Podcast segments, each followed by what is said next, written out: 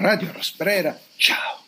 Le dinamiche acquisite dal giornalismo negli ultimi decenni eh, fanno sì che durante l'estate si prediliga una certa leggerezza o una tendenza alla divagazione, ai temi più allegri, a dimenticare o a girare intorno o arginare per qualche settimana i problemi, i, anche negli ultimi decenni, non pochi problemi che attanagliano e condizionano la società in cui viviamo. A questa tendenza, devo dire la verità, per istinto e anche per delicata richiesta avevo ho, ho ottemperato per anni. Tendenzialmente avrei ottemperato anche quest'estate, eppure mi viene da notare che in tutto questo mese d'agosto le puntate che sono andato via via registrando sono state allarmate ed allarmanti. Beh, forse non si può che gridare di dolore e d'angoscia di fronte a quello che, che, si vede, che si legge, che si viene a sapere quasi ogni giorno della nostra esistenza, o che viene a leggere e a sapere chi ha in questa esistenza la voglia e la volontà di documentarsi, di appunto saperne di più. E dunque così sarà anche per questa puntata. E a proposito, eh, di albori di questa trasmissione in un'estate ormai di alcuni anni fa, quando appunto questo, queste Molotov sono eh, cominciate, e mi immaginavo innocenza nell'innocenza che le trasmissioni queste, potessero suscitare dialoghi, dibattiti, eccetera, eccetera.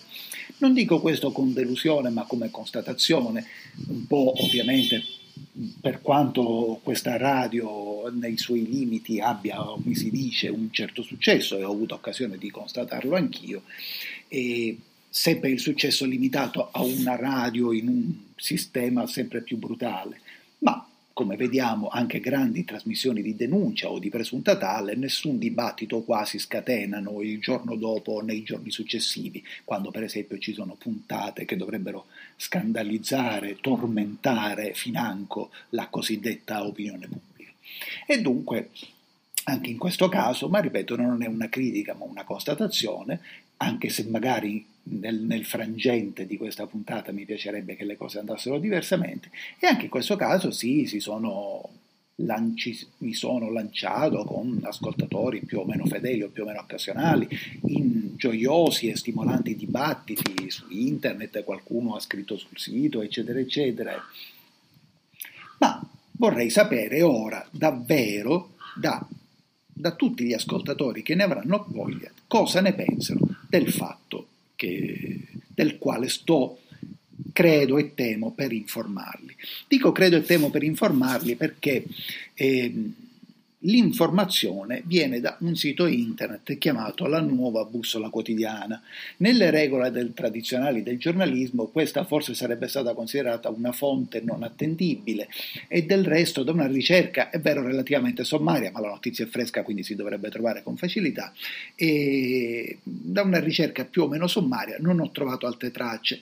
Tuttavia, questa in realtà sembra essere la garanzia che la notizia è vera, poiché ci siamo abituati che, al fatto che tutto ciò che leggiamo di attualità, di politica, interna e internazionale, ma perfino la critica al film, a uno spettacolo, a un romanzo, non ne parliamo, o perfino il commento della partita di calcio o all'abbandono per ulteriore irragionevole sete di denaro dell'allenatore della nazionale, qualunque commento tu leggi, soprattutto sui grandi mezzi di informazione, è più o meno pilotato, eh, artatamente contraffatto, eh, distorto, mistificato. E insomma, è un frastornio di menzogne che ci, che ci assorda. Ecco, questo invece dice la bussola quotidiana in eh, una, l'articolo tradotto, ma la cui autrice dovrebbe essere, a meno che non, non l'abbia tradotto lei da solo in italiano, la signora Patricia Gooding Williams, è quello che ci dice la bussola, la nuova bussola quotidiana, il 2 settembre di quest'anno. Il titolo è Sono malata ma voglio vivere e l'ospedale chiede ai giudici di farla morire. Quindi più giù leggiamo a una ragazza diciannovenne in terapia intensiva ma pienamente cosciente, medici inglesi vogliono togliere la vita perché non può migliorare. E il giudice sostiene che la sua volontà non vale. Nel dettaglio, ecco l'articolo, l'articolo è molto lungo, ne leggerò una pazza una parte, un bel lapsus molto inquietante. ST è una giovane di 19 anni che da un anno è in cura nel reparto di terapia intensiva di un ospedale britannico. Vuole vivere, ma i suoi medici hanno deciso che la sua malattia non offre prospettive di miglioramento e quindi deve morire immediatamente. A differenza dei casi già noti in cui il paziente è un neonato, un bambino o un adulto incosciente, presumibilmente in punto di morte, ST è una giovane adulta completamente cosciente, capace di prendere decisioni, che ha espressamente dichiarato la sua volontà di vivere. Tuttavia, il Tribunale le ha tolto il diritto di decidere della sua vita. Questo accade oggi nel Regno Unito, un caso che segna un ulteriore passo avanti nella barbarie diventata segno distintivo del Servizio Sanitario Nazionale britannico. La storia di ST la, è la sigla di riconoscimento decisa dal Tribunale che ha imposto l'anonimato e così nessuno la può andare a salvare, aggiungo io, è quella di una giovane donna che soffre di una rara forma di malattia mitocondriale. La condizione di ST provoca debolezza muscolare cronica, perdita dell'utito e danni ai reni, rendendola dipendente dalla dialisi e da altre terapie intensive, ma, cosa importante, non ha intaccato il funzionamento del suo cervello. In realtà la malattia non le ha impedito di frequentare la scuola ordinaria e di ottenere buoni voti negli anni della scuola secondaria stava studiando per la maturità quando nell'agosto 2022 ha contratto il Covid che le ha causato gravi difficoltà respiratorie e ST è stata ricoverata in ospedale in un'unità di terapia intensiva dove è rimasta da allora. Sempre le restrizioni poste dal giudice impediscono di rivelare il luogo. Lo scorso febbraio i medici hanno riferito che le sue condizioni erano peggiorate.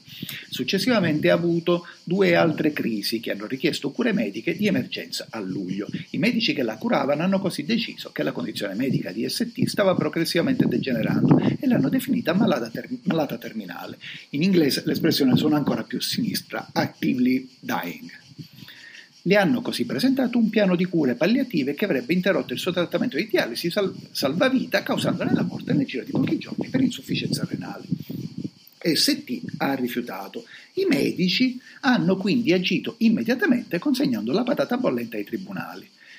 L'NHS, o comunque si pronunci, Foundation Trust, responsabile dell'ospedale che incura la ragazza, ha portato avanti il caso poiché ritiene che Setti non abbia la capacità mentale di decidere il suo trattamento, ma invece è andato a scuola, questo lo sto aggiungendo io, e anche con un certo profitto, per quanto poi conti profitto dalla scuola, comunque ci è andata.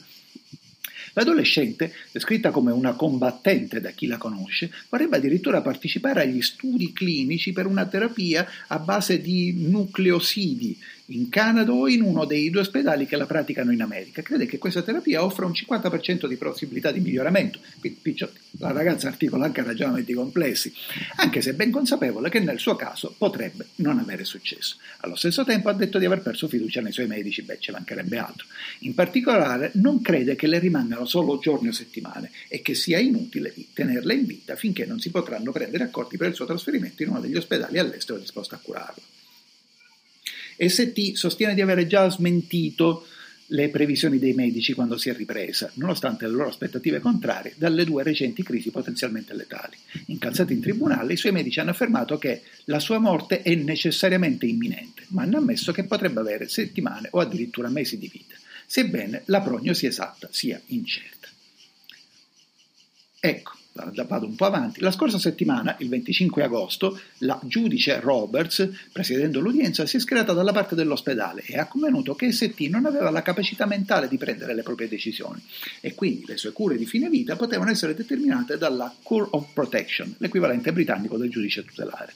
Roberts ha scritto nella sua sentenza la totale incapacità di ST di accettare la sua realtà medica o di contemplare la possibilità che i suoi medici possano fornirle informazioni accurate è probabilmente il risultato di un indebolimento o di un disturbo nel funzionamento della sua mente o del suo cervello.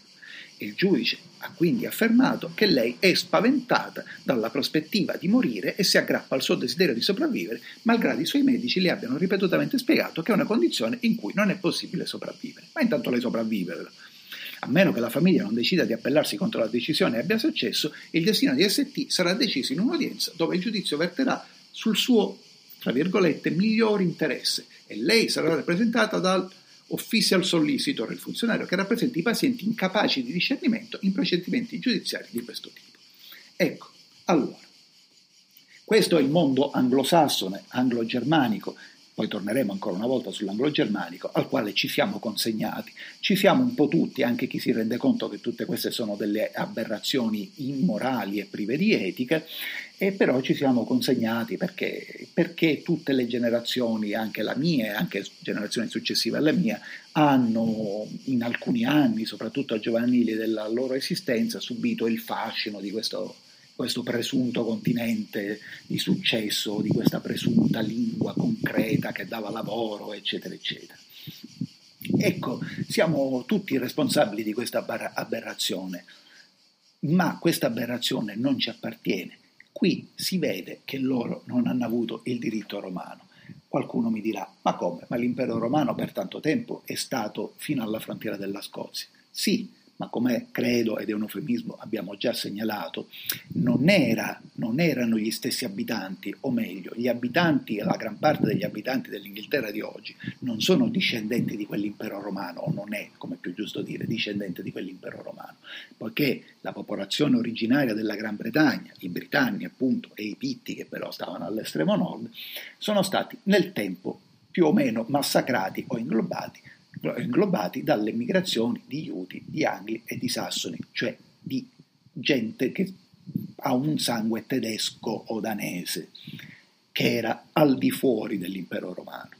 Questi non hanno avuto il diritto romano, questi non hanno più l'individuo, hanno fatto finta di averlo, ce l'hanno per cose epidermiche, ce l'hanno dall'altra parte dell'oceano per girare con la pistola in alcuni stati, eh, ma non hanno un'idea dell'individuo, hanno un'idea del profitto, hanno un'idea del servilismo, partoriscono dei film dove il cattivo pazzo manda al massacro tutti i suoi sudditi e poi però il buono lo perdona, non calcolando che meriterebbe allora una punizione lui come le hanno meritato i suoi sudditi che erano o si ritenevano obbligati a, a, ad ubbidire. E anche le serie, appunto, le serie televisive che millantano presunte civiltà sassoni e alla fine questo raccontano, che anche il protagonista più scaltro e intelligente deve sottomissione e fedeltà a un re più o meno profittatore e stupido.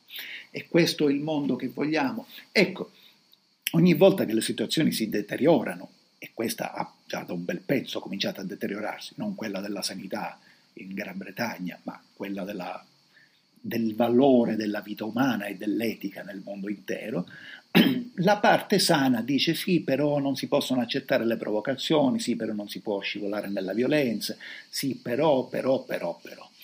Non è così, ragazzi, non è così. Eh, tu pensi che la storia ce lo insegna, tu pensi che Hitler si accontenterà inglobando l'Austria, poi pensi che si eh, accontenterà di aver occupato la Polonia e poi quando ha invaso il, l'Olanda e il Belgio e ha sconfinato in Francia, è già troppo tardi per intervenire. E la domanda che si può prendere come una provocazione, eh, ma potrebbe non esserlo, quanto manca per avere il diritto di massacrare queste persone? Ecco, credo che semplicemente la domanda sia proprio questa. Cioè, in un mondo che va come ha detto la nostra stessa giornalista, verso eh, successive e crescenti dimostrazioni di barbarie, non è forse giusto arrivare a una barbarie definitiva? Davvero pensiamo, ma io non ho la risposta e vorrei anzi che la risposta fosse quest'ultima che pongo come una domanda retorica, davvero pensiamo che il ragionamento e il sentimento possono portare la società a invertire la rotta, a riprendere una direzione sana ormai lasciata infiniti decenni addietro e forse per alcuni versi infiniti secoli addietro. Davvero ci crediamo? Forse non è più il tempo di crederci e forse è ora di pensare a qualcosa di molto più concreto e più brutale. Radio Rosprera. Ciao.